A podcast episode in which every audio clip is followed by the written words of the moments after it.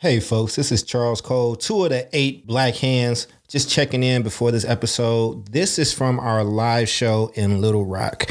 Uh, and just want to send a huge shout out to the Reform Alliance. I mean, they were just amazing hosts. I, I mean, Little Rock was just a great, great city, great people, and we had a ball. We had a blast. So enjoy this episode and uh, leave us your thoughts and your comments. And also, if you want more exclusive content, we now have a Patreon. So go check that out. You get extra shows each week. Um, you get to see a lot of stuff. We're gonna probably throw some behind the scenes stuff in there. So, you know, and there'll be some other perks that come with it. So go check that out. And that's patreon.com slash 8BH. And that's the number eight. Uh, one more time, that's patreon.com slash 8BH. All right, enjoy the show.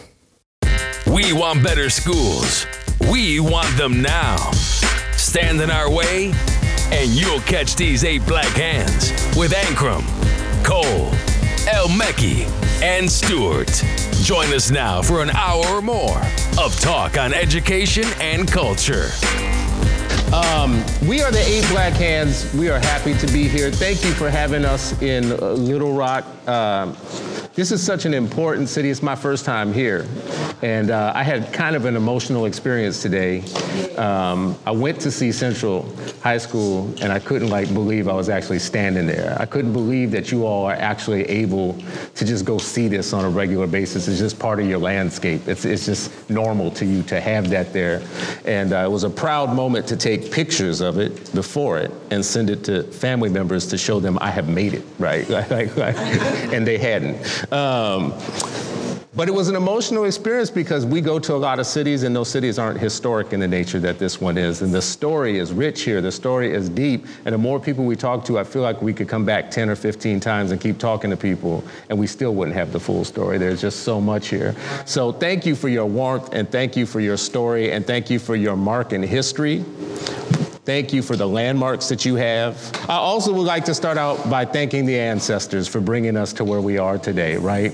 Because we are nothing without our ancestors, and I think that we should do a really good job of making sure that we're being good ancestors to the future generations. So I want to put that out there right away. But fellas, let's jump right in. I want to talk just quickly about your, if you had the experience I did today about the history of Little Rock that you were actually coming into contact with?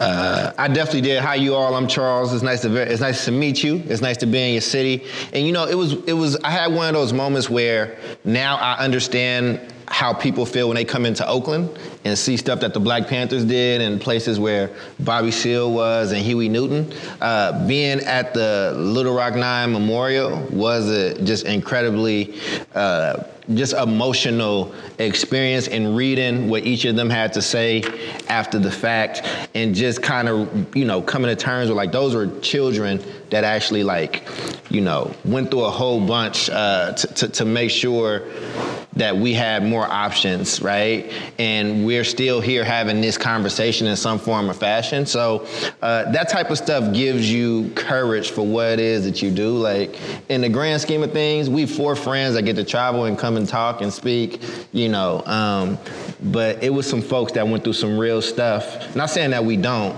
but it was some folks that went through some real stuff in some uncertain times.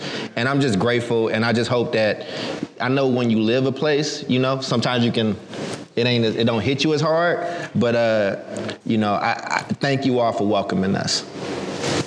Yeah this is um Sharif El really good to be here uh, this is actually my second time uh, in Little Rock, and, and, you know, people the last time said, "Well, are you coming back?" I said, "I'm definitely coming back." I didn't know how or when, uh, but I'm, I'm, really grateful to be back and and you know to to see structures and, and schools that have you know the history and and what people stood for. And a lot of times people make sacrifices like the Little Rock Nine and many others uh, to, to change uh, this country. You know, they don't just do it for themselves. They're doing it for us. They're doing it for the future. It's, it's like their sacrifice is like a kiss blown across centuries, right? Like it just continues to reverberate. And, and I just felt really compelled to stand there and, and, and just reflect on, on what our people endure, but also what they envision. Hmm. Did you say a, a kiss across You, centuries? you know, man, you got Shakespeare over here. You started out man. with the poetry early. A kiss across centuries. Yeah. That's a long just kiss, bro. Yeah, but that's what it is, right? When you think of ripples, you know, a lot of times people talk about that in the form of a ripple, but I think about that like with all of that, that means you have to love your people. That's right. And I just felt like, you know, this, uh, and that's not for me, that's for my, my principal, who, you know, but that's how she would talk about But your the way, you, the way you just said it, the way you just said it was like it was yours. Like you. No, no, no. Right? We all said it. I mean, all- all of our, you know, again, this is this is this is like the the ripple effect, right? And first of all, you know what my teachers used to say, my principals, I am you and you are me. And So that means you can steal my words? No, not yours. I'm definitely not stealing your word. You can keep your words. Thank you. I appreciate that. All right. I'm, I'm Ray Ankrum. Uh, pleasure to be here and your acquaintance. Uh, it's like across the country when we do these uh, these mini tours, uh, we talk about school integration, and I just want to give a shout out to you guys because we can't even have this talk without Little Rock. Right? Little Rock is the epicenter of having these kinds of conversations, and so for folks to be nationwide having these kind of talks and not have come here, shame on them. So give yourselves a round of applause. And again, uh, you guys have been hospitable. Uh, the energy that uh, since I since I got off the plane, uh, the energy, amazing. I, I'm walking through the, the airport. I see one of my fraternity brothers, and I'm just like, man, this is gonna be a good trip. So Kappa's in the house. So, okay, so for the folks that's not used to our podcast, so we are four brothers and we are aligned in like what we believe that black people deserve. But that's about what what we agree on ends, right? We argue, we spat at each other, man, but it's all love. And it's important for people to see four people that love black people, uh, but we disagree, but we still come together as a family, because that's what we are, right? Being family don't mean we agree on everything. Being family don't mean that it's always gonna be hunky-dory, but what it means is when somebody else tries to step in between, sometimes folks gotta catch these hands. So we here to represent for the 8 million black children across this country that have not been getting the education they deserve for a very long time. So we have fun on our podcast. We tackle a lot of things, but at the end of the day, even when we fight, we fought last night, right? Even when we fight, I love these brothers. They love me, and uh, and hopefully you all will welcome us, and we can leave saying that y'all love us too. why y'all set him here? Right next to you, they told me to, to, to just be a barrier. to be a barrier. So, um, and, and on that point, Charles, I'll just say, like, it's a really big burden to have a podcast with three people who are wrong so often. Um, and to be the one that has to bring the rightness to all of our shows. But, you know, but, uh, but we endure it, right? Like, because, you know, they wrong all the time, but I, I, let, I let them get away with it. So, Aren't you hosting? Yeah, Aren't you I'm host? hosting. So let's do this. I want to do the hot take. Uh, you have been here for less than a day, but you know you've had some hours here now on a full day today. Um, what's your hot take on what you have seen so far? You asking me? Yeah, we we start with you, bro. Hey man, it's all good, man. I think, you know, my hot take is there's always a lot of things that happen in local politics. There's always a lot of power issues or whatever the case is. And people try to blame education on new age things that's relatively new in the last 20, 30 years to make us forget that the schools that got our black babies in them wasn't good to begin with and we deserve better. And i think that that's where the conversation has to start right? The conversation has to start with us understanding how precious our babies are and not getting distracted by petty fights things that ain't none of my business. What's my business is what's happening to the kids that look like me. Because yeah um Again, I say this often, a lot of these people don't know. I went to 11 elementary schools in three different states across this country, and none of those places were ready for black kids, but everybody was making money off of black children. And when we finally get some things that work for us and people start to make some choices and opinions, now everybody care about black kids. And it's because black kids represent money for a lot of people um, when we should be, they should be representing our intellectual future. That's a hot take. Yeah. All right, fellas, let's see if you can keep up. Charles threw down the gauntlet. Yeah. I mean, what I would say is I, I want to center in my as far as my hot take, center the Little Rock Nine. So these these nine children and their families, and when you fast forward um, to today, you'll hear a lot of people talking about you know whether they're apologetic about how the system treated the Little Rock Nine and black communities in Little Rock. And you have other people who are proud about the sacrifices. But my, my question would be, or I guess my, my statement would be, is, is their hope and dream and, and the potential that they, they they threw across is unrealized. So if, if, they, if they knew at that time that what they were standing for, this idea of educational justice, this idea of access and opportunity, they would not know, they would not understand why we are where we are today. They would have said, that sacrifice for what? For who? Ricky Warder style. For who? For what? Like what what did that what occurred since then? Is are black students better off? You know, so whether the apologies and the statues and, and the, the, the rhetoric, does it match what they actually were standing for? Mm. So y'all are residents here. Before we go to Ray, I just want to do a quick test. If I were to ask you if black students in Little Rock are better off today than they were three years ago, who would say yes? Five years ago, who would say yes? Are black children better off than they were a decade ago? Who would say yes? Nobody. Wow. So black children in Little Rock are roughly in the same condition that they have been in for a long time. Is that a true statement? Wow. Worse. I heard somebody say worse. Wow. And that's a true statement? Wow. Wow. Well, that'll get to my hot take, but go ahead, Ray. So I don't really have a hot take, but I just I kind of view the facts and I go along with that. Integration failed. And uh, the fact that we're in this room right now having this conversation, it, it supports my theory that integration failed black folks.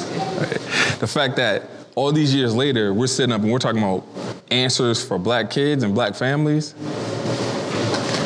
I mean, we had a really good school system prior to integration. It worked. There were black principals. There were black teachers. We we celebrated black excellence. We're not celebrating black excellence anymore. We're all mad at each other.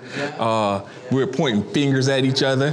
You know, it's become this narrative of, well, it's the charter schools and it's privatizers and it's this and it's that. No, these schools suck and we want better. Right? That's, that's, that's the bottom line. So I'm not about to let anybody drive my narrative or drive the narrative of this podcast or drive the narrative of black folks that we come into contact with. You are not about to take this and make it an argument about what's this and what's that. We're not here to talk about politics. We're not here to talk about any of that. We talk, we're here to talk about these black kids not being able to read when they graduate high school. That's mm-hmm. what we're talking about. Mm-hmm. But that is politics. Yeah. To some degree, but not the way you're. Yeah. You always got to say something. it's a podcast. I talk. it's a podcast. He's supposed to say something. All right. Well, um, say it to Charles. Ain't y'all glad I'm sitting right here? I'm up in his ear. So listen, this isn't a hot take, um, but it's my closest my closest attempt at one. I say this everywhere I go because I go to city after city after city, and the pattern that I see over and over again in cities is that people there's like new money coming into places, into cities.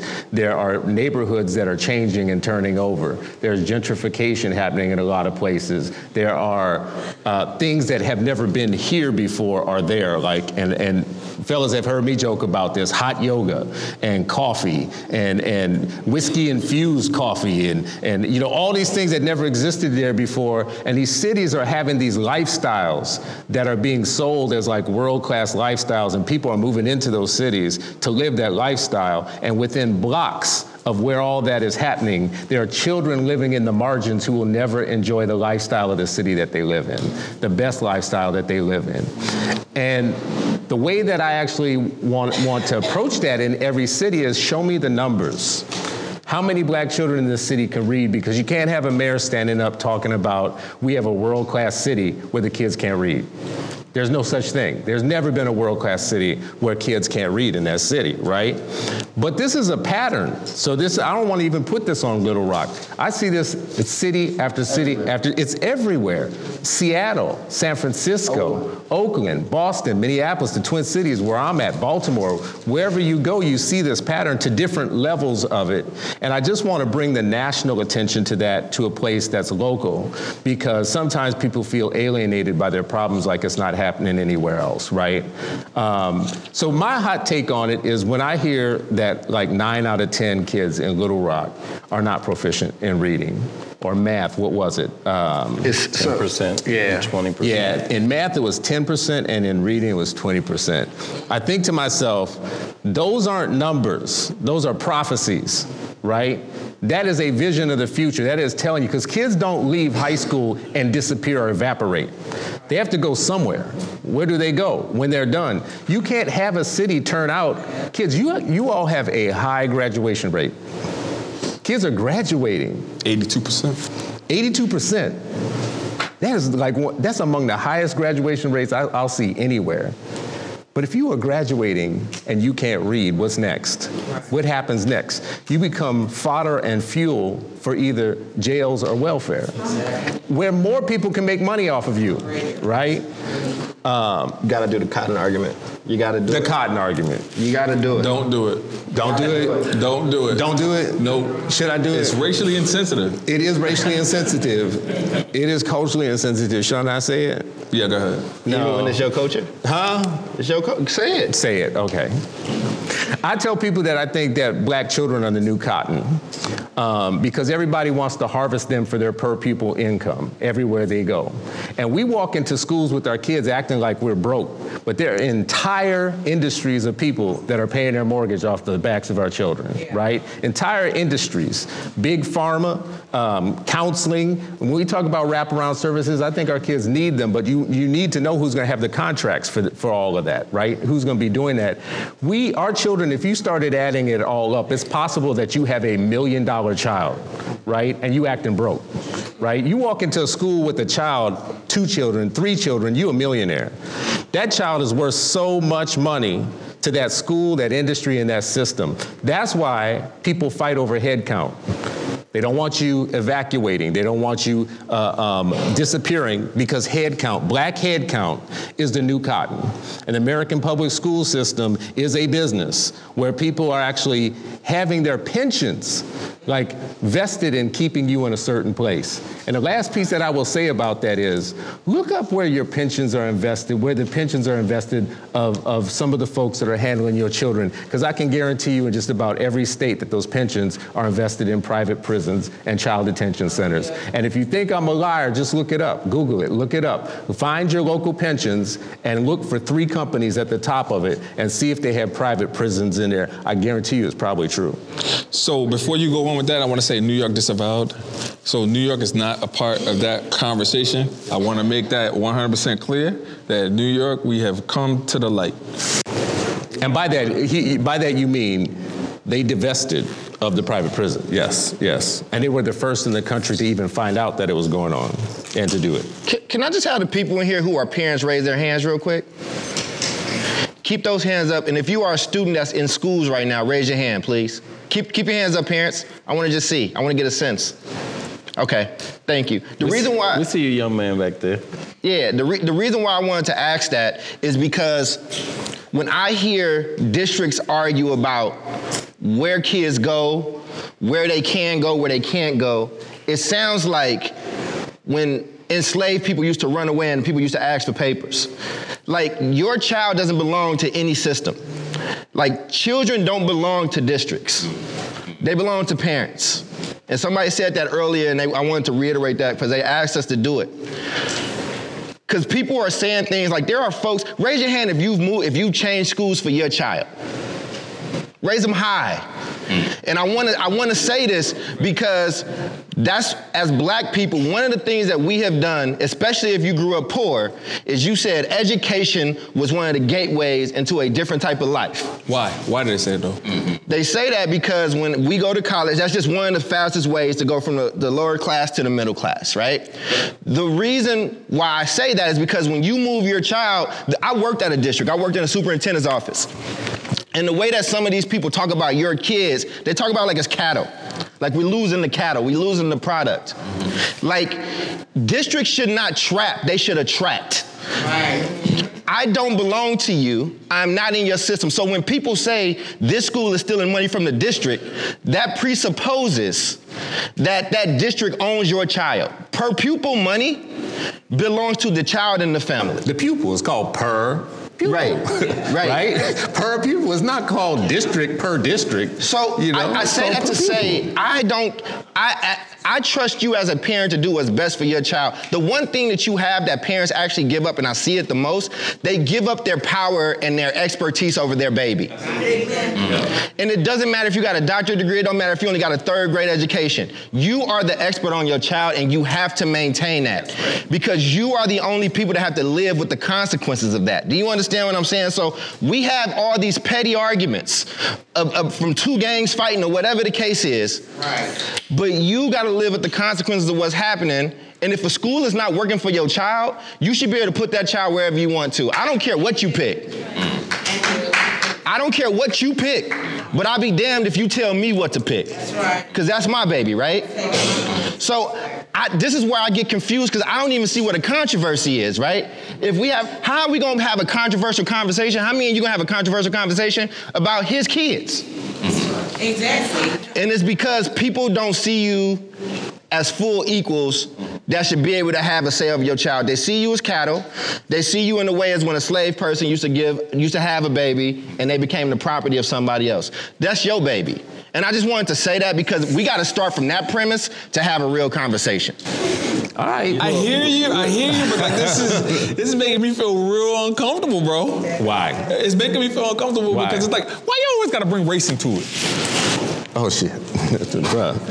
what? How do you how do you separate race yeah. What, what, are you about to say, man? I'm not about to say nothing. No, he do this. He does this every time. Yeah. He just interrupts, and then we be quiet to listen. And he has nothing, to say. He, he has nothing, nothing to say. No, we don't. What's what? What's, your, what's your thought, Ray? Yeah, come on, let's hear so, it. So my thoughts are this. Yeah, let's hear and, it. And, and, and it, it, paints off of uh, what you, the, the what you just said. These are your kids. And if there's anybody that's the expert of your child, it's you. And so I think that in terms of bringing the family in, there needs to be more uh, parental engagement in terms of uh, coming into these schools. You guys need to feel welcome with coming into these schools. So if you're going into a school and you don't feel welcome, you feel like you're being ostracized or you feel like they're painting you out to be this aggressive person or whatever, whatever, then that's not the school for you, right? So when you come in and you're like, I want to advocate for my child, I want to know what, why, why, I want to be a partner in this whole situation, right? It's like these schools bring you in and they're not trying to make you a partner. They're trying to make you like an adversary. Like we know more than you. Well, you don't know more about my child than me. I don't care what school you went to. I don't care about any of that. I know my child. And I know what's gonna motivate my child to, to, to thrive and to be the student that I want him to be. I don't care about what you think. And it's like we have to empower ourselves to take on that attitude with regards to how we approach our kids. So, so playing the devil's advocate. Real, real quick, uh, because so, yeah. I saw a hand up. But yeah. so there are cards on your on your chairs. If you, if you got a question, yeah. write it on that card. Um, definitely write that down. And our Twitter handle is at eight black hands one as well, and you can engage us. It's at the number eight black hands one on Twitter. Uh, we definitely engage with people. Go ahead. So I'm gonna play devil's advocate, and uh, Sharif, you've been quiet a little bit, so I'm just gonna pick on you with this one, right? Um, it sounds good to say that parents are in control and in charge and they know their children and all that, but there's lots of people in education who honestly don't believe that to be true, right? And they feel like they have a lot of reason to not believe that to be true, right? I mean, so so what would your message be to people who say we really are the experts um, in this school. Like we really are the ones that you should like trust teachers. Trust us. We know what we're doing. Just trust us. Give us the children. Bring them to us fed and clothed and ready to learn. and we will send them back home to you educated. What would you say to those parents? First, answer it as a, as a parent, then answer it as a former principal. Yeah. Right.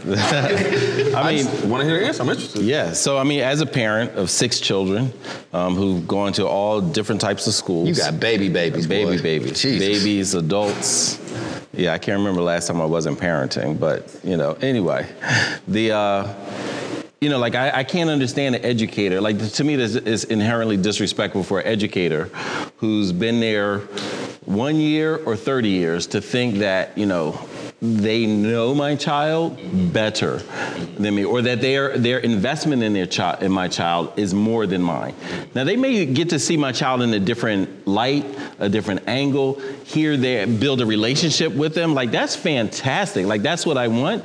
But if you're not looking at me as a whole person, as the, sovereign parent, sovereign adult, then that means you're already creating this tension. But no, but now what they will say to you, in fairness, what they will say to you is they get to see things that you as a parent don't see.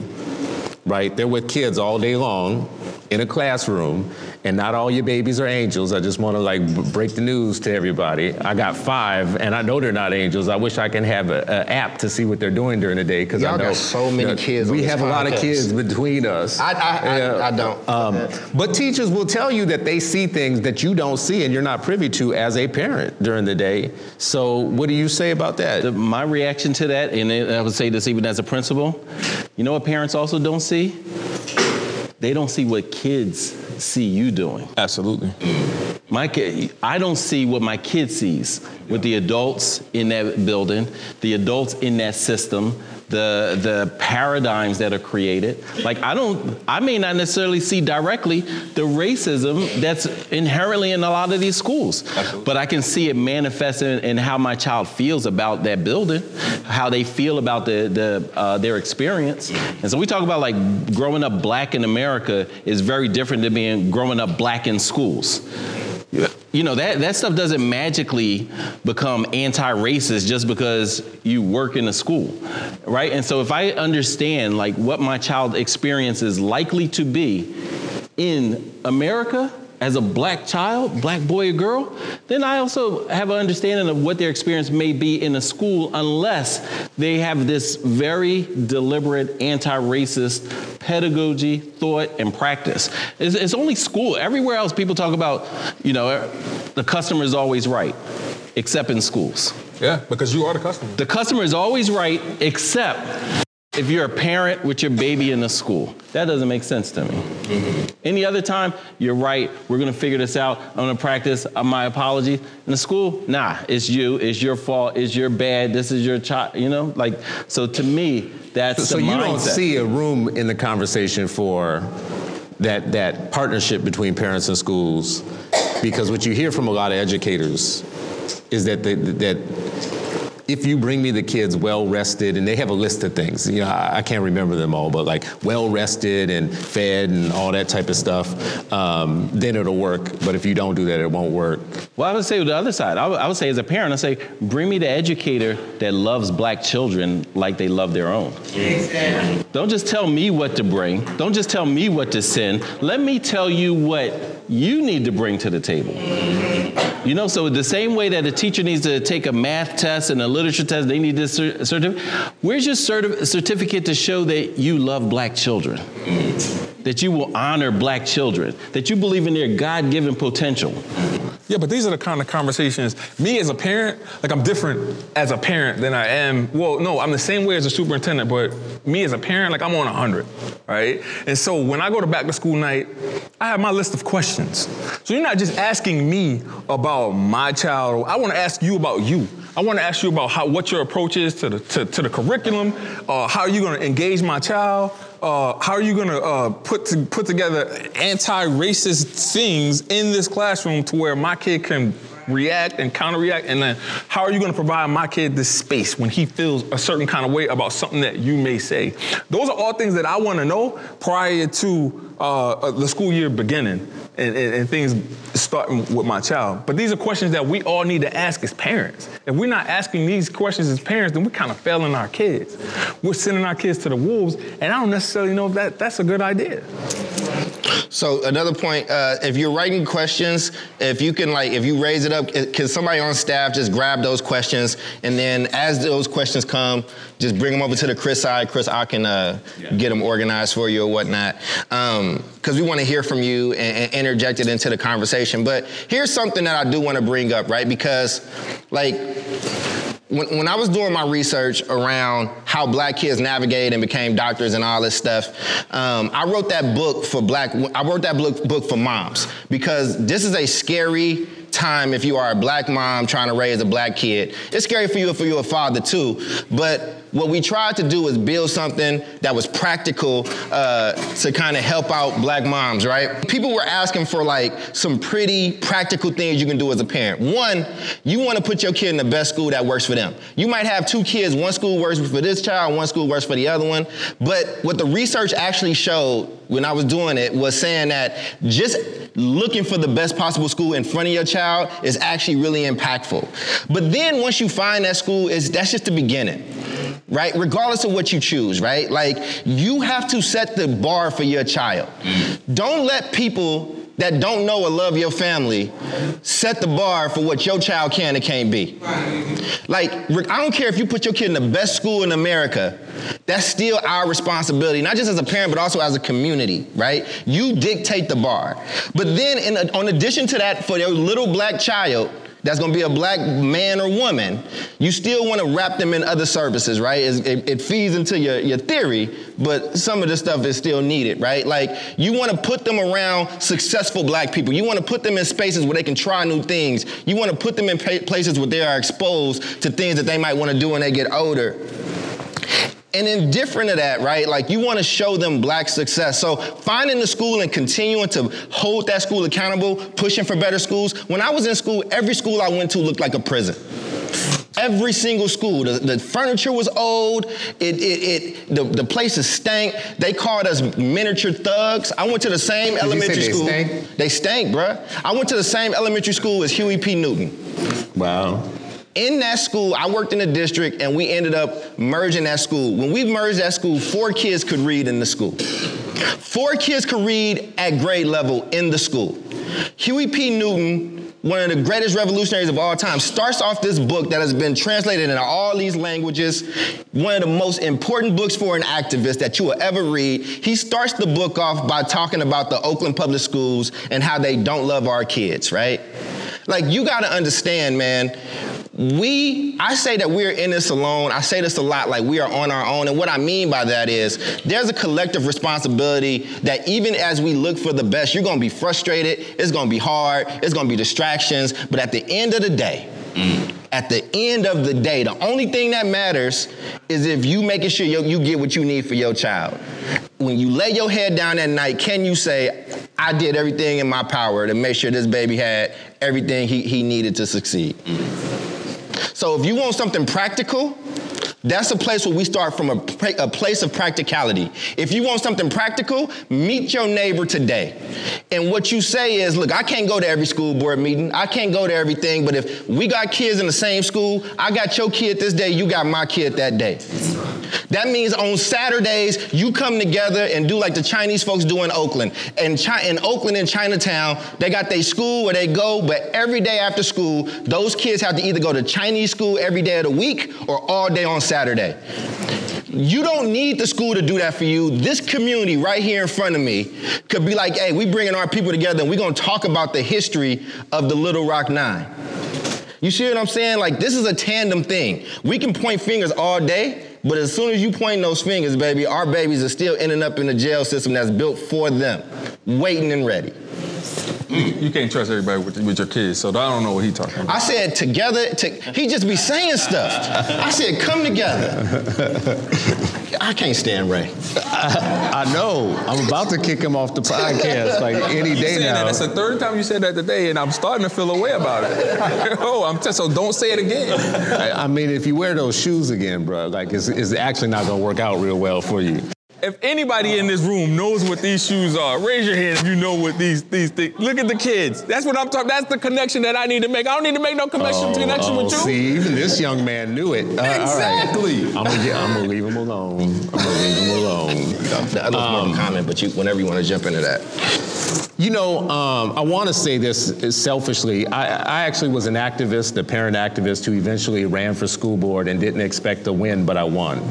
And when I won, it was like kind of a shock because really I only ran because I wanted to be able to say whatever I wanted to say and have a stage to say it on. So I actually like was running to just tell people what I had to believe, you know, what they should believe, and and and I won uh, um, with 42,000 votes and it was a, in one way it was kind of well damn flex on them I didn't, I didn't even like, flex on 2,000 votes in some cities you could be the mayor. I, right. I, I, actually had more votes for me than the state reps had for them you know w- w- that, than they were getting for them. Who ran your campaign? But SEIU um, ran my campaign. And and, and so I, I actually get on the school board and it was like a opening a world for me that this is a business because I was an activist before but the day I became a school board member it was like open book. Now I can get all the secrets. Anything that I ask for, they have to give me. Any information that I need, they just have to bring it right to me and let me sift right through it. And I was a very studious individual when it came to that stuff. But in terms of the village, there were times where we were making decisions that I knew for a fact that my colleagues were going to go the wrong way on it, and it was going to be disastrous for the black community in our city,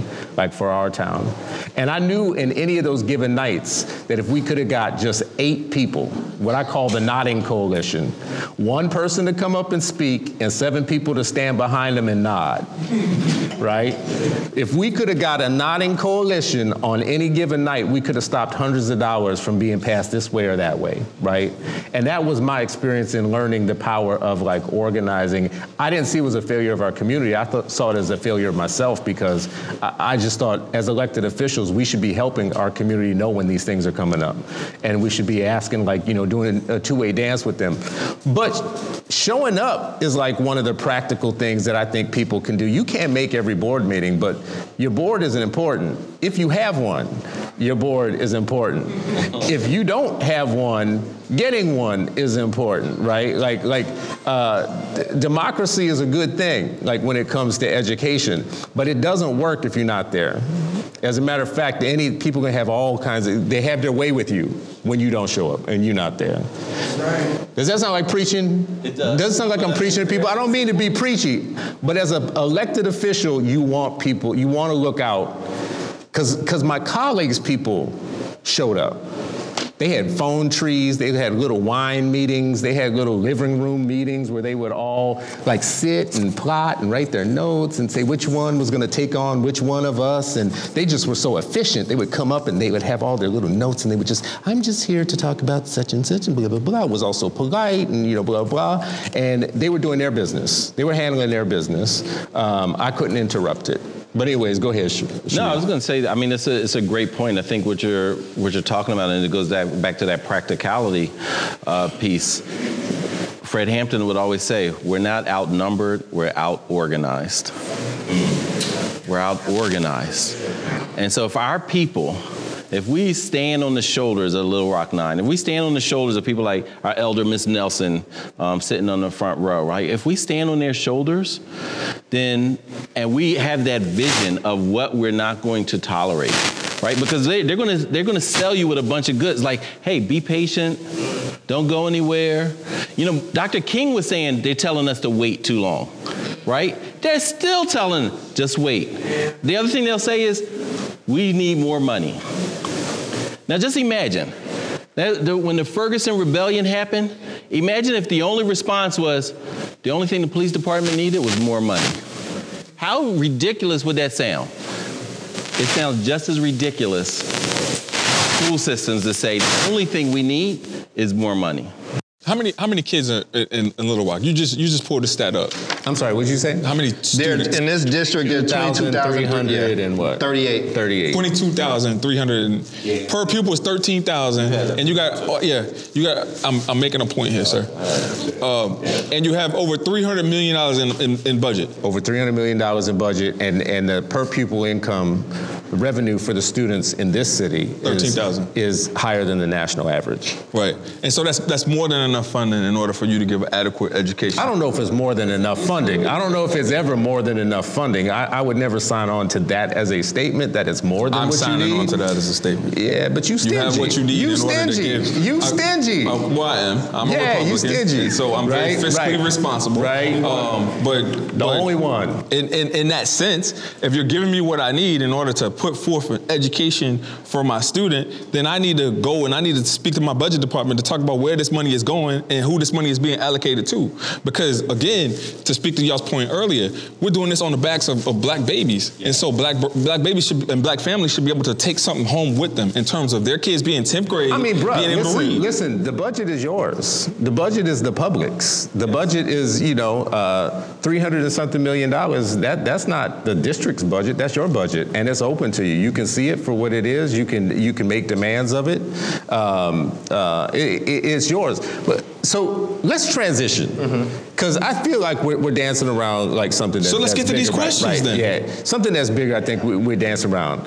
Um, in every city, our children are, are, are I, I- I don't want to use the word crisis, but our children need help everywhere I go.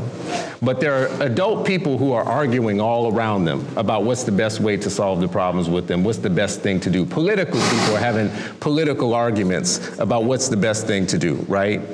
Um, I want to ask you guys, like, what you think about some of the main narratives that you hear when people come to try and open new schools, start new avenues, uh, basically what I consider to be busting kids out of systems that they've been in for years.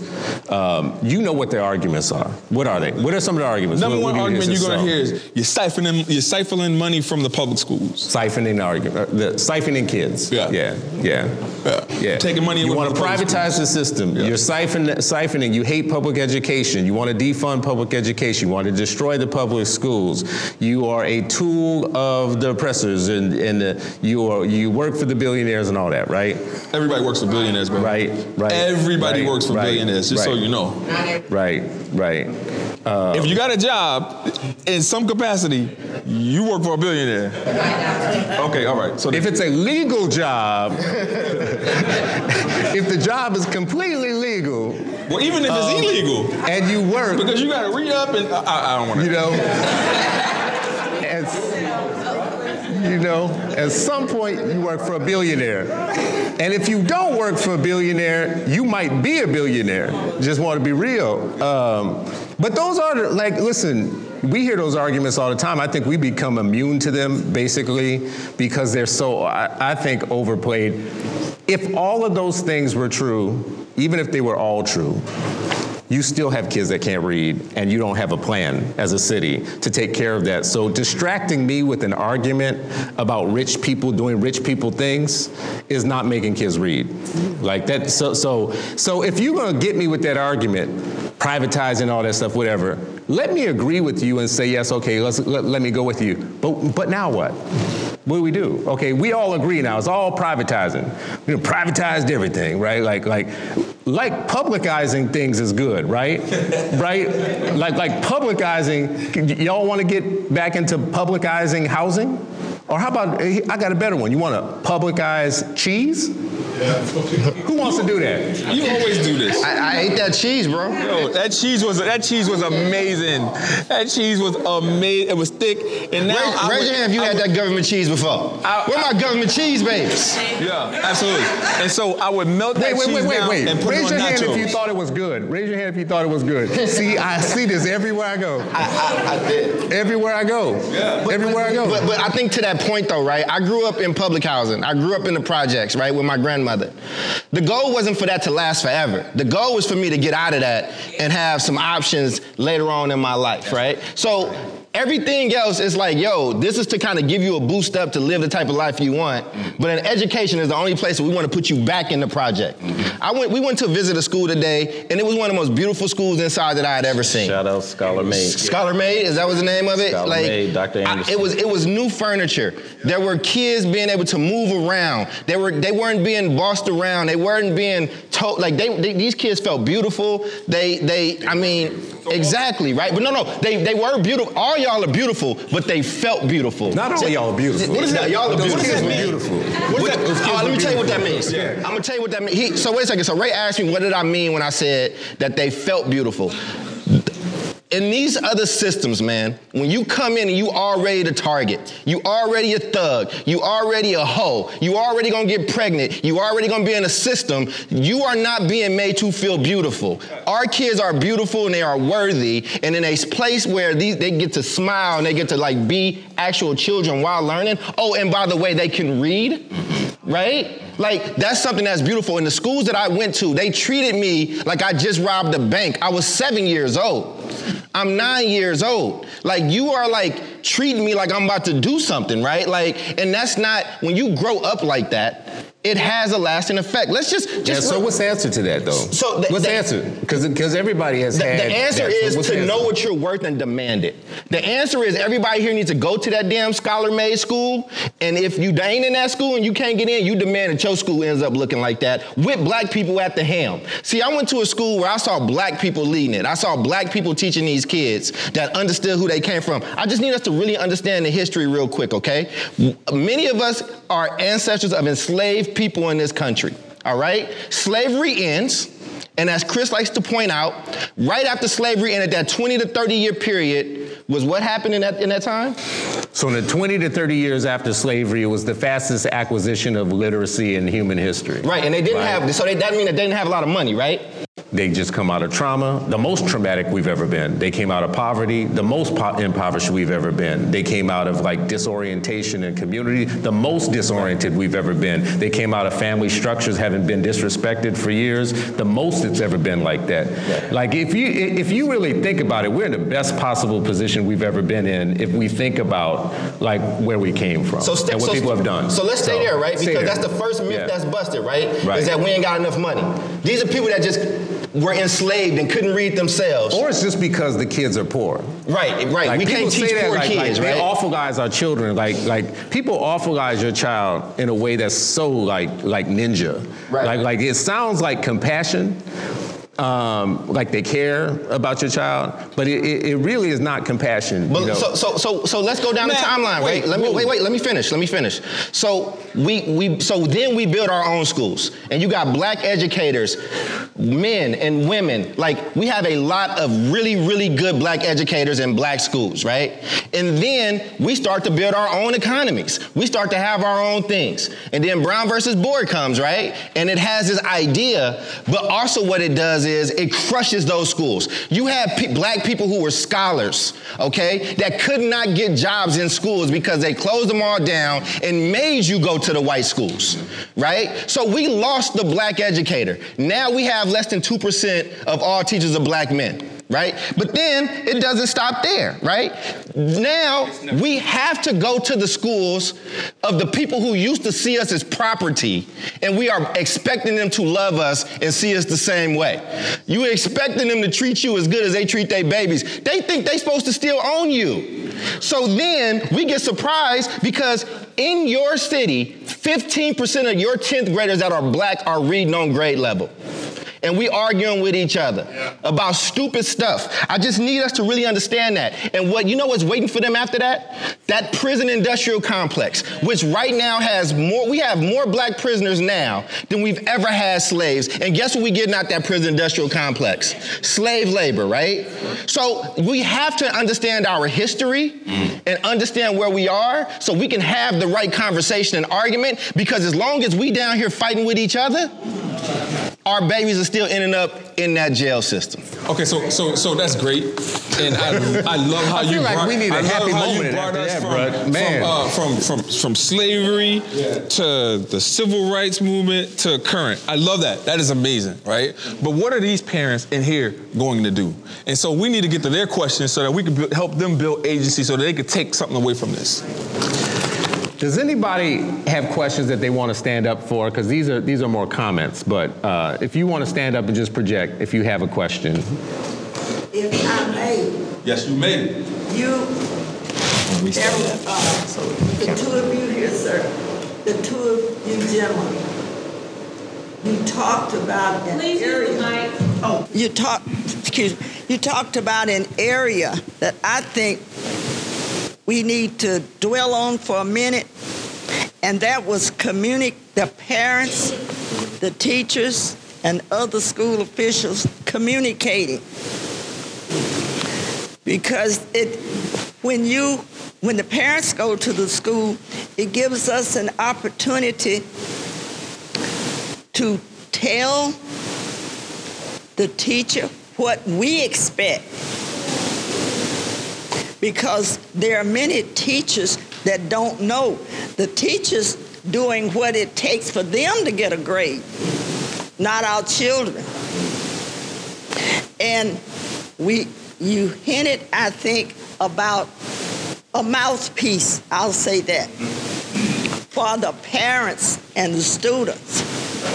And it's every, there are many parents that aren't equipped to deal with those teachers. So we need to have another mechanism, organization, mouthpiece that we can send, as you say, what do you call it? When one speak and the other stand behind it. The Nodding Coalition. We must communicate to the teachers. Many teachers are not equipped for the position they are holding. There are many teachers that do not expect the high of our students. They expect mediocre. And one of my grandchildren, and she was not quite six, she was already impacted by discrimination. I pick her up in the evening and she would say, I said, How was your day? She said, She called the teacher's name. She said, She won't let me answer questions. Mm-hmm. I raised my hand. She won't let me answer questions. And I said, I wonder why. So, so, so. I, she said, I wonder why. Mm-hmm. I asked her, I wonder why. She pointed to the back of her hand. She was a nice chocolate color. And that was before she got to the first grade. Now that's a stopper for a child. And in talking with that teacher, she said, Oh, she's doing fine. I said, Well, show me. Oh, she's doing fine. I said, Well, sh-. I say, Show me Yeah. her grades, show me her papers, show me her work. And there was C's, and much of the grading was done. It was a narrative that I didn't understand. But I had to let her know that was not okay. That was not okay.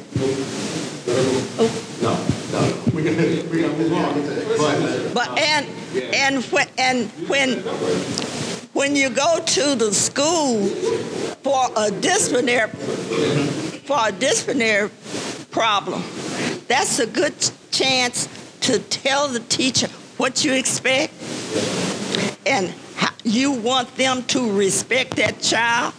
Sometimes you have to say what you got to say with the child outside because child may not need to hear what I got to tell that teacher. then let the child come in because I'm going to make sure he knows he must respect that student as well as the student respect him or her. Then I bring the child in and tell her that she must respect the teacher. And well, that's enough. But when I, when my children went to school, I had to go to school for other children. And ma'am, I gotta be the bad guy. I'm sorry, because we, I appreciate that, and I want to make sure that we actually find you right after, because I want to, because I just, so when, thank you very much. Can y'all clap it up for her, please? And my, my apologies for having to, to, to stop it. You're fine. Thank you so much. Cause we clap it up for our elders. But yes, definitely set it up. Um, so so what we want to do is we definitely want to make sure we get to your questions. Um, we will we will stick around afterwards for folks to kind of give us their comments and things like that. So when we call on folks, though, we are asking that folks uh, ask ask a question. Um, but thank you so so much, sister. I see one over here and then two. But oh no no, actually you know what? Actually wait, this sister right here. You better have a question No, no, because I've been, I've been tracking wait, wait. your energy the whole This- time you've been in here. This no, sister, this around, sister right around, here uh, had her hand up uh, way earlier, so I want to make sure we get to her question. And can you tell us your name? I can hold it. Thank you. Uh, my name is Janice Massey, and I've been fighting with the state of Arkansas for 10 years. And I had a stroke and a seizure fighting them back in 14, but God healed me, so to fight another day. So, um, my thing is, as I go into the schools, I find that I'm being blackballed. I'm being marked. Um, I'm having to take my child from school to school. It's I can't even homeschool because as you try to homeschool, they don't want to give you all the paperwork that you need. This is what I'm finding as a black parent.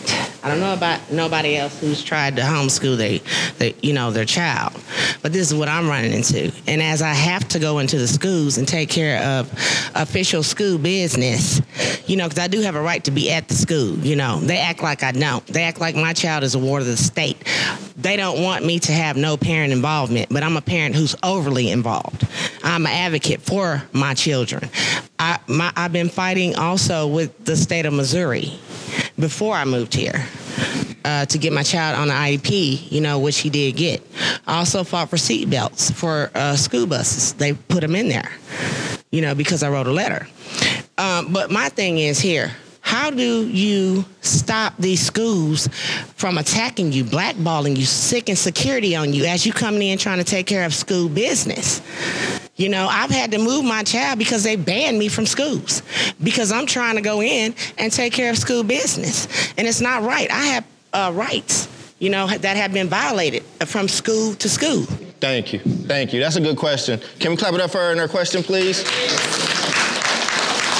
Let's discuss. So, so uh, to answer your question, as a former principal, current superintendent, so I, I don't I don't have office hours. If a parent comes to my school, then it's open door. So like whatever I'm doing is not important is not important at that point.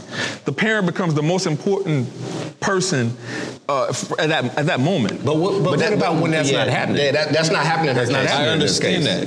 Yeah. And so what I'm saying is that if it's not happening, it should be happening. So how do we get ourselves to a space to where it is happening?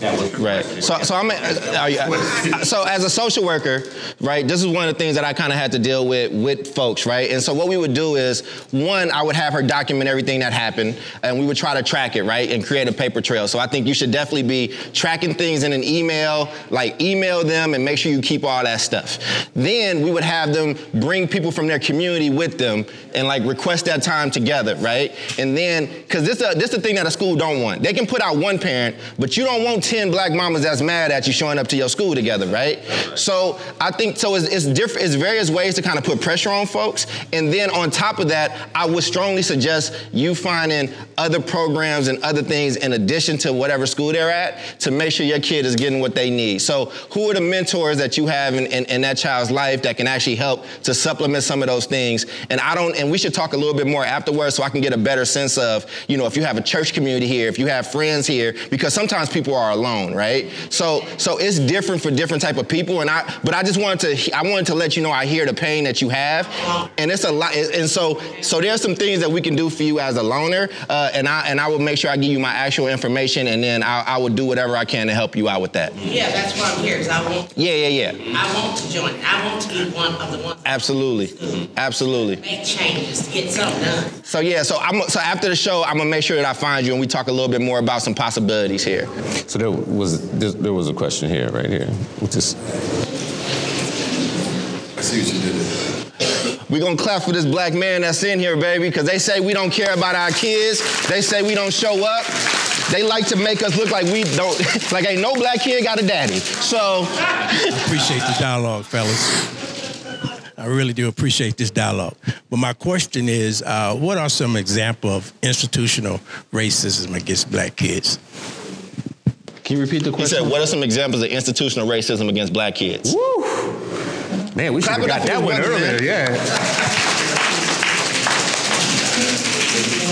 I mean, who wants to touch it? Because I got a, I got a Bible mean, full of yeah, them. I mean, you can't wake up in America and not be, I mean, feel institutionalized racism. I mean, the list goes on. I mean, when I was thinking about Ms. Nelson, she talked about her six-year-old, right? The the studies show that kids as young as three and four experience racism in their school, in preschool. So imagine experiencing it at three, then again at six. For her six-year-old to say like, "This is why I'm being treated this way," to touch the back of her hand, like so internally. That's what she communicated. So internally, what did she? How many experiences did she have to have before she did that? And it goes from everything from who's in front of who's, who gets hired to teach your child. If your child, does, if black children deserve the most qualified student, the most qualified teacher, or do they get somebody that not only is inexperienced but don't really they're not really feeling them anyway right it could be from what materials are placed in front of them right texas next door to you they publish out books that black people were immigrants coming to this country Exactly. right? They start black history in many schools and districts across this country. Because Malcolm X said it ain't just Mississippi that's Mississippi, America is Mississippi, right? And so this idea of how you're starting your, your history as enslaved people. Like if that becomes in the construct of your mind, they no longer have to do institutional racism, right? Carter G. Woodson said, if I make you feel inferior, Right. you're going to automatically go to the back door, and if there is no back door, you will build one. That's institutional racism. Mm. Next one. Thank you, Sharif. Got that brother back there. Oh, good to see you again, bro. Uh, yeah, good afternoon. I may not be Not, we, no, give, give him, well, we'll repeat the question, but we need to get stuff on mics for the podcast. But go ahead and ask, that's fine. Uh, go ahead and bring it. Um, by the way, thanks for coming to the show today, Black folks. Thanks for having Does everybody know about his radio show? Yeah. Oh, yeah. No. Let him know. Okay, Let just know, just bro. quickly, shameless promotional plug. Uh, my name is David W. Coleman. We do a show every day here in Little Rock called Black Focus Radio. You can get it on joynetradio.com. Okay, we talk. Uh, our theme is our issues, our solutions, our voices. We talk about us. We are unabashedly black, blackity, blackity, blacky, blacky, black. Okay. so uh, just quickly, I heard you all just mention dads, and that's something that I'm passionate about. the common denominator of all the negative behavior our children participate in is fatherlessness. That includes negative things that goes on in school, grades, things of that nature. Right. Can you all address some of the things that you all are trying to promote or talk about as it relates to getting fathers back into the lives of schools? Yeah. We've seen that when those fathers get involved with their children, their school grades go up, their participation in community activities, Absolutely. all of the positive things that happen. It seems to be that states across this country has targeted fathers for whatever reasons, and uh, you talk about a negative stereotype. So, can you all address that aspect of it and what some of the things that you can suggest to get more fathers involved Absolutely. in the lives of their children? And I'm thinking about it. And I don't know if you all have seen the video of the mother cutting the child's hair because the father got it fixed. Those are the types of things that are going on that affect relationships with children, and then that consequently affects how they participate in outward activities in school, including schools. So Got you. Thank again, you. thanks for coming on the show. Thank you, man. we'll certainly stay in Clap touch. it up for this brother, man. We definitely got some thoughts about that. How you doing? Uh, I, I, so I'm gonna. So these are these are three dads. So I'm gonna let them actually answer that dad part. I was gonna address the the, the homes that may not have a father in them from from some of the research that I did. But I'll let you all start on for the dads that are there. So at the beginning of the school year, um, I, I tasked my staff with uh, with getting the fathers out. Uh, the mothers were upset, like, "Oh, we, we we're here too, we're here too." But I wanted to create this entrance to where uh, our fathers were clapping it up for kids that may not have fathers. Right? So we were able to get about 100 fathers to come out and just welcome our kids from getting off the bus the first day of school. And so from there, we created like this mentorship program. to where those fathers that came out took days, took the day off of work to come out and, and, and bond with our kids. We created like a mentorship type program to where the kids that didn't have fathers were now able to actively engage and see positivity in terms of like seeing black males.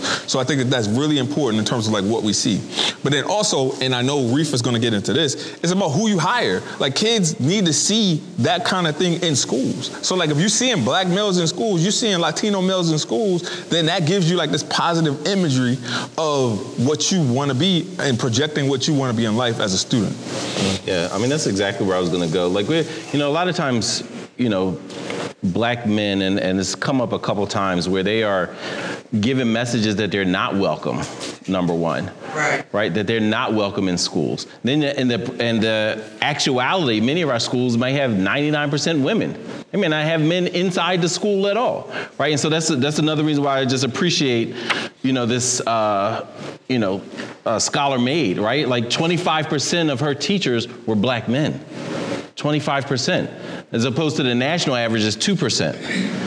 Right? And so this idea of, of engagement, but I think having them feel welcome, we did the same thing. And what we did was, again, we organized. We didn't just want it to be our school, but we organized several schools that we said, hey, we want black men to welcome. And it was like this welcome back to school, welcome back to nation building at the start of school.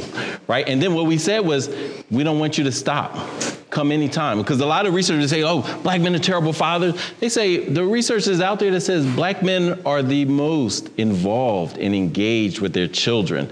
They're telling stories, they're coaching them, they're mentoring them and their friends. They're in the communities, they're in the barbers shops, right? They are they're everywhere. So we just had to make sure, like, okay, if they're there and black men are coaching kids, black men are adjacent to schools, okay, then how is a school, how do I make sure to say, like, we are partners, right? You are my equal, right? And so that is the thing. And it, it goes back to holding that, that collective accountability.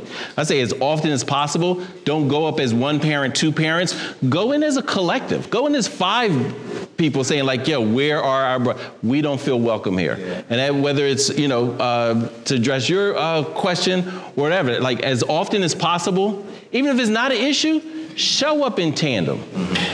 I, I ain't go, you know, when we were younger, when we went going to the store, like sisters, y'all go to the bathroom together, right? you know, like, hey, let's go, let walk me to the bathroom. If you walk yourself to the bathroom at, during dinner or at a concert, do the same at schools. Just say, yo, I got to go up to the school, come with me. Right. So, uh, did you want to? Uh, Wait, so can we get, tap into the before, before you quick? give your comment, can we give a round of applause? I see all these black men in here, man. Shout out to these black men. I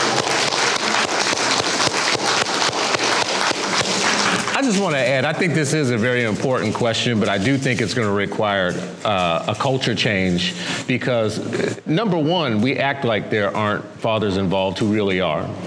Two, I believe that schools assume that fathers aren't there when they are sometimes, like there, right? And because of that, they put no effort into actually inviting you into to things. And I want to be just real too. It's not just the schools. In our culture, we are not honoring black fathers who are trying to do something as much as, as we could be, and we are disabling them because of that. We are disabling, and we are making, we are feminizing spaces of education that shouldn't be feminized, right?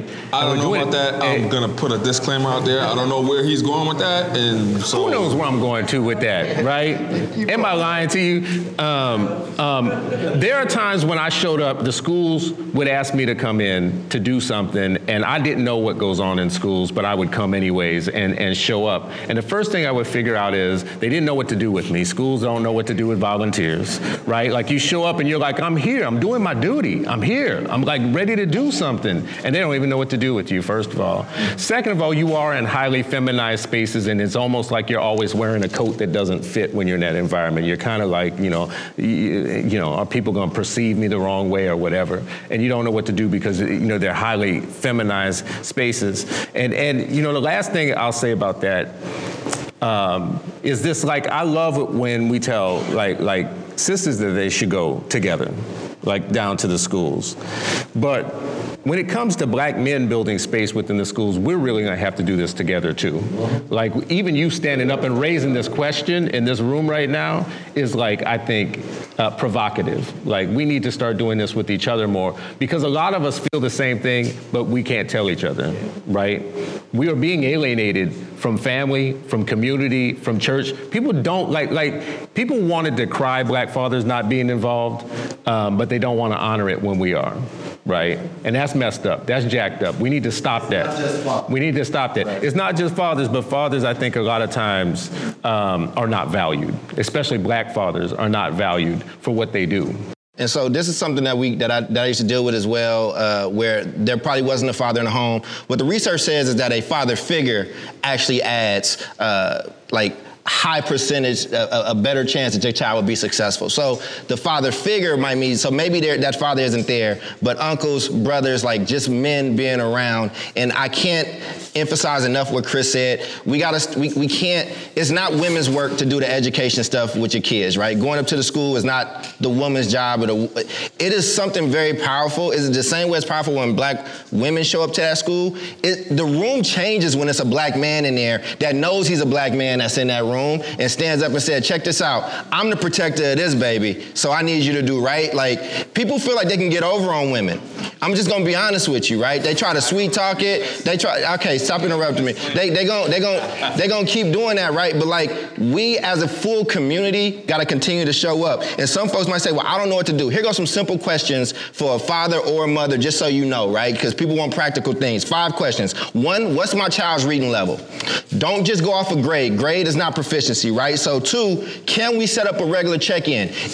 Listen, first flag is if you ask your teacher to set up a check-in and they can't with you, that's a problem, and you need to be escalating. You need to be worried. All right. Three, what do you see in my child? Okay? These are not, you don't have to have all kind of degrees and stuff to ask these questions. I need to know if you can see the beauty and the positivity in my kid, because if you only see my kid as a thug, we, this ain't gonna work. Uh, four, what's the goal for this month? What's the goal for this marking period or whatever? Teachers are supposed to have goals. Just so you know, there's supposed to be something that's supposed to happen over a period of time. And if they cannot articulate this to you off the bat, again, a flag, you should worry. And then five, what is your discipline policy? How do you discipline black kids? What does that look like? Because what happens is we live in a system now that is where kindergartners are getting suspended and arrested. We live in a place where preschoolers are being suspended. So I just wanted to say that piece like build your if you got if you got a father there, go and show up. Here goes some simple questions you can ask. And if you don't, find the men in your in, in your in your circle and ask them to have your back because again, we got to do this with community. I say we alone, but when I say we alone, I mean as a collective black people. Now, if we actually adopt that collective black people thing, then you ain't alone. You got some really strong people there that can show up for you. And I know they got us to close, but I want to make sure that that question gets asked. Well, they, these, these they teenagers. So we got... we can take one more question, uh-huh. and she's looking like I didn't have a question. As we point at her, I didn't have a question, but no, it looks like you have, you have a, question? a question. So take your question, and uh, so higher order thinking right now, right? I want you to take your question and his question and combine them and make one. Yeah. Can you give her the microphone? Can, yeah, can, yeah, and can you and can you stand up? And it looks like we had another one here too that we should take. Okay. So, so well, why don't we uh, make these two quick questions? All right. All right. Stand yes. up and clap stand for this up. young lady, man. Clap yes. for these yes. are our babies. Yes. This is who we doing this for. My name is Kyria Rice. I'm from Arkansas Baptist College. I'm actually here with Mr. Davis. and the question was, what is your take on a licensed educator with degrees that are over 70% Caucasian women, failing minorities at a higher rate? It's a great wow, question. Clap it up for please. So you know the earlier question that was asked about what is institutional racism? Institute that that's a big part of institutional racism. Research tells you a few things that you should be you should pay attention to. The first one is it's our brightest and most prepared black students that show up in kindergarten that lose the most ground in the first three years, right?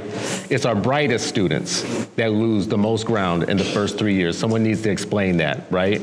Teachers generally, as you mentioned, see our kids as older than they actually are, right? So if they had to guess the age of your child, they always guess older, which means they treat your child as older, and that causes problems with discipline or whatnot. These are institu- institutional, I think, racism things. I could keep going.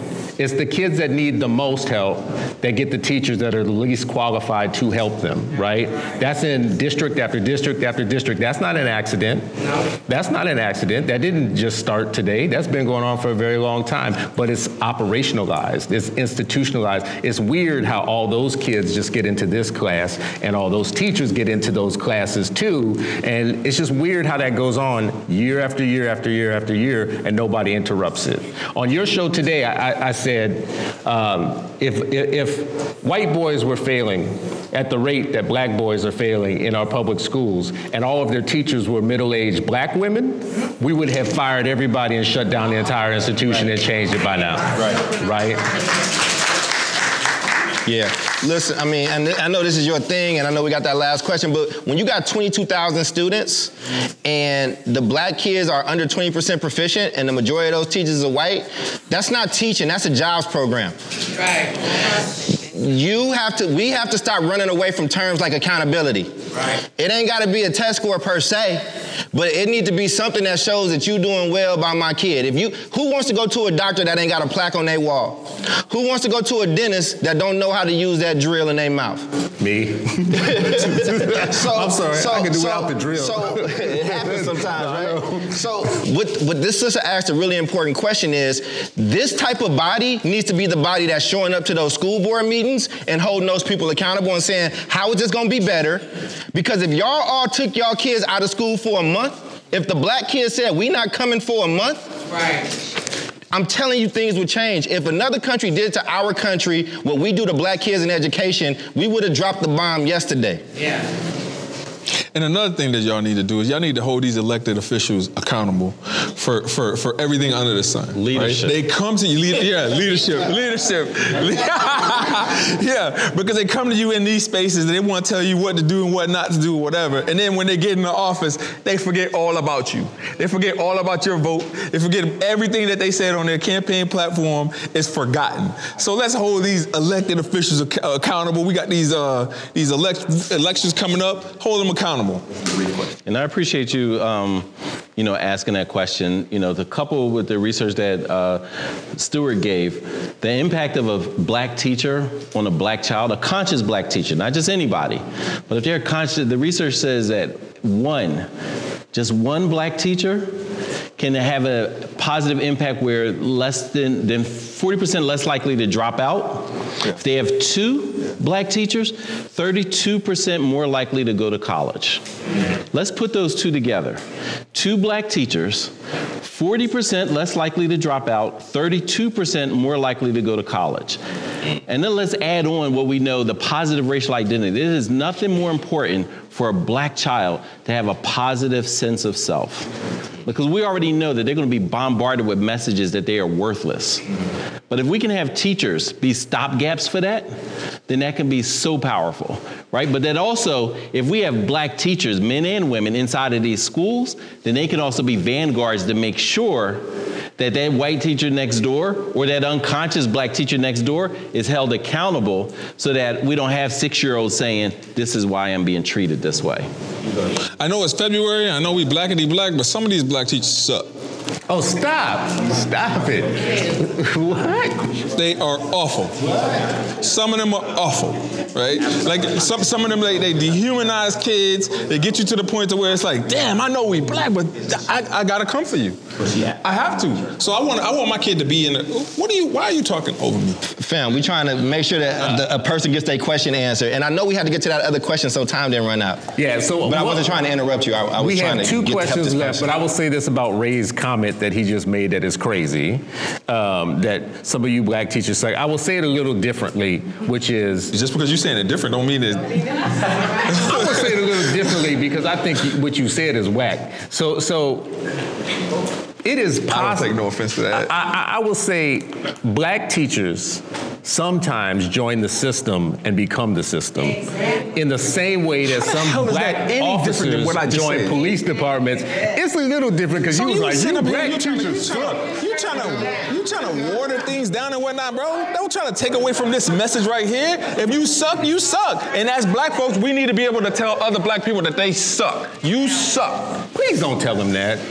Please tell them something different than that. Man, I'm not. I, I don't. I don't. I don't want my energy to be whitewashed. If you suck, you suck. Yeah, that's New York. Don't do, don't don't. I, I'm telling you, I'm telling you from Minnesota. That's no kind of relationship. Don't do that. Don't do that. You need to move. Yes.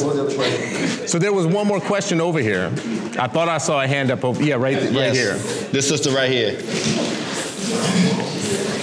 So, is my microphone? Okay. So, in 2014, I had became a widow unexpectedly, and I ended up having to work. Or I chose to work in the school to be close to my children because they were having separation anxiety. And once I became an administrative assistant, I was able to see the actual injustices that Black students were, you know, receiving. The fact that I'm entering in attendance and suspensions, and there are more Black kids getting suspended than there were white kids who were just getting detention in, in school suspension. And the principal was constantly making excuses for black children who, I mean, white children whose parents were incarcerated, um, on drugs, um, parents were deceased. And so I took that personal because my son and my daughter's father father's deceased. So it's like if I wasn't here, what injustice would he be receiving? And to be honest, I became an inside advocate because when my black students were coming up there, I mean I didn't treat white or black any differently. But when my black students were coming up there, I was sneaking to the side calling mamas like, hey, daddies, y'all need to come up here. This is what's going on. This is what needs to be done. But it can't be to a point to where I'm advocating because I was giving them all inside information. I'm like, ask for the video camera footage, everything. I'm letting them know everything. But it can't be to a point where I'm advocating for your child more than you're advocating for your child. And it's sad that you can go to court dates and you'll see more mamas, grandmas, aunties, sisters, cousins while they're getting sentenced or down at the prison putting money on their books, but ain't nobody showing up to the school conferences. So how do we as a community go about encouraging more parents to be involved and it's just piggybacking because i can sit in that school and there are black teachers who are advocating for these students as well but when you're not fighting for your children there are only so much that the people inside the school can do Mm-hmm. Absolutely. I mean, I, I think a big part of the. First of all, I want to commend you for what you're doing. Like, we need more people to stand up for children on the inside. You know, the same, you know, someone in Philadelphia said something very similar. Every time I got a black person a job, I created another white person, right? You know, because their mentality was no longer aligned. Same thing with the politicians. Sometimes they're no longer aligned. So I appreciate you being there and not thinking that this is just a job. I am there as a vanguard. I am there as an advocate. I am there from the, representing the community. And I think one of the biggest mistakes that uh, you know that that we made as a people that we were sold on is this idea of just trust the institution. We're suspicious of so many institutions, but the school system, we want to automatically trust. It feels good to be able to just trust the school system. That's no different than any other institution. It goes back to that institutional racism. That term is for a reason. That school, that district is an institution, and you have to treat it and approach it as such. So I appreciate that, and we you got I would say continue to get the word out and continue to have these type. What I would love to see is the next school board meeting that someone sends a picture that this kind of group is there. Right.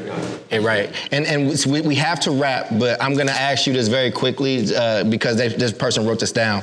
I'm a third year teacher, and I'm currently teaching at my third school because I've seen the same pattern in every school I've worked at. Black kids are getting poor education, poor food, no water, and the least amount of resources and accommodations. I try very hard to be a light in the dark place, but I don't want my light to dim because the public school system is literally failing my children. I just need some advice. I'm gonna leave it to you to, to, to end us on that so you can take us out. Um, but that First person off, wrote that. Whoever, so whoever wrote that, give them a round of applause. That's amazing.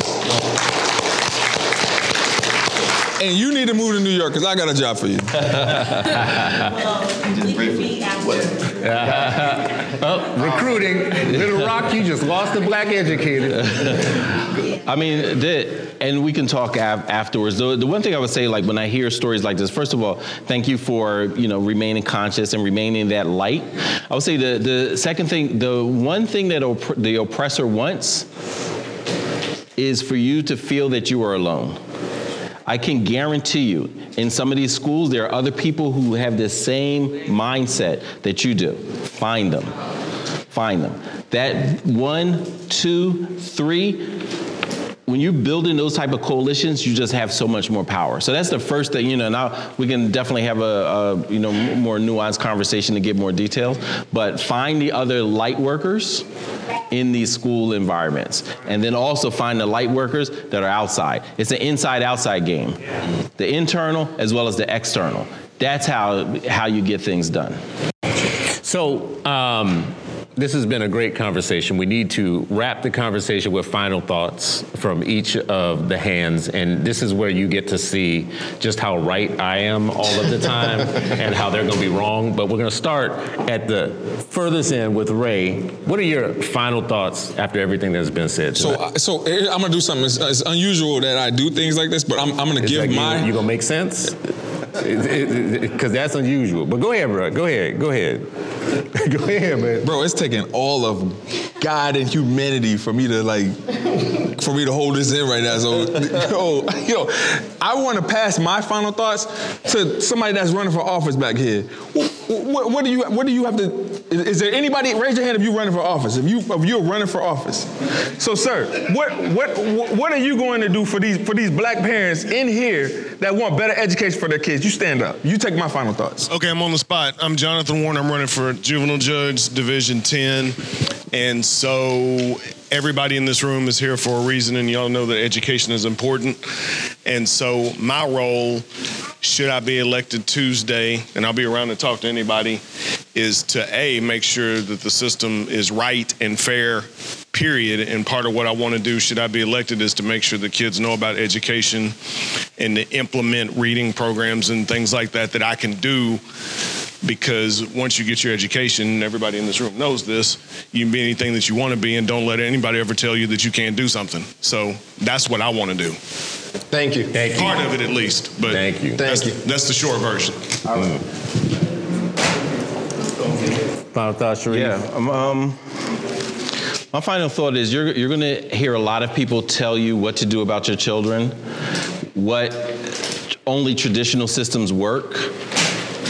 If you close down every option for black families, would that alone improve our lot? And if it wouldn't, then don't give an inch to anybody that's trying to decrease your access, your options, and your opportunity for you, your children, as well as your community. Beautiful. Uh, my final thought, first off, thank you all for having us. This has been great, man. I really, really appreciate you all. Um, my final thought is look at this room. If you don't know each other, if you don't got each other's phone number, get it. Because this room by itself, even a quarter of it, if you actually move together, you are really, really, really powerful. And you have to understand that at the end of the day, we are on our own and we are responsible for us. So I would be down if a group out of this did happen, I'd be down to, to, to try to fly in or try to zoom in and do video conferencing to do actual practical solutions that you all are trying to deal with. Because we got a lot of ph- philosophy and there's a lot of beautiful things that we can say, but at the end of the day, when you go into that school and the rubber hits the road and you still frustrated, you want some solutions, right? So the first solution is to build an actual village here. Y'all don't have to like each other. You don't have to agree on everything. There's a term called interest convergence. Find out the one or two things, the mission that y'all have together, whether it's getting that little boy in and through the system. I swear, if just that side of the room rallied around that little boy, he, he can do, he will do whatever he wants to do. We are responsible for our community. Stop giving up our power and our agency to people who we not their responsibility. Give it up for Charles. Um, I want to thank you all for having us in your community and for us having this conversation with you. The final thought that I have for you is I don't love anything more than I love my children. And actually, I wouldn't be sitting on this stage if I hadn't been a parent that had a problem at some point. If I hadn't encountered a time where I felt like I was going to fail and I wasn't going to do the best for my child. And that actually made me a lifelong activist and want to help other people like with the same same issues that I had. But I will say this to you, not everybody believes that your child has unsurpassable worth given to them by God, right? I believe that my children have unsurpassable worth granted to them by a mighty God, and I think yours do too. And I think it's our job to wake up every day and to act like we actually believe that. And we can't do that if we are letting systems uh, have their way with our kids, and we're having people who want to literally shut down options that we have. My children have had to rely on multiple different options to get an education, and I want that for every parent in every community to be able to know that you will never hit a dead end. Unsurpassable worth granted to them by mighty, mighty God. That's what I'll let you, uh, let you guys go with. Thank you so much, Little Rock. We appreciate you.